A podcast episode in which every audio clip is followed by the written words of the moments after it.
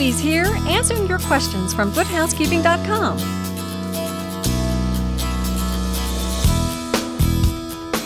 Hello, Heloise here with an email from Carla S. through goodhousekeeping.com. Heloise, what is the best way to clean old books? Books that have been sitting on a shelf for a long time and have collected dust and dirt and, and odor mostly old hardbacks. Well, Carla, you've come to the right place. I love books, but they do need a little TLC, which is tender loving care. First and foremost, you want to remove them all from the bookshelf.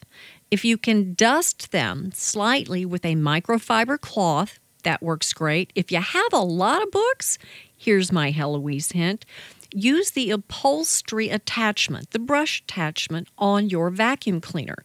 That will remove a lot of the dust first, then you can go behind afterwards with the microfiber cloth and wipe each of them down. For that musty odor, about the only thing you can do is open them up and give them some fresh air and hay.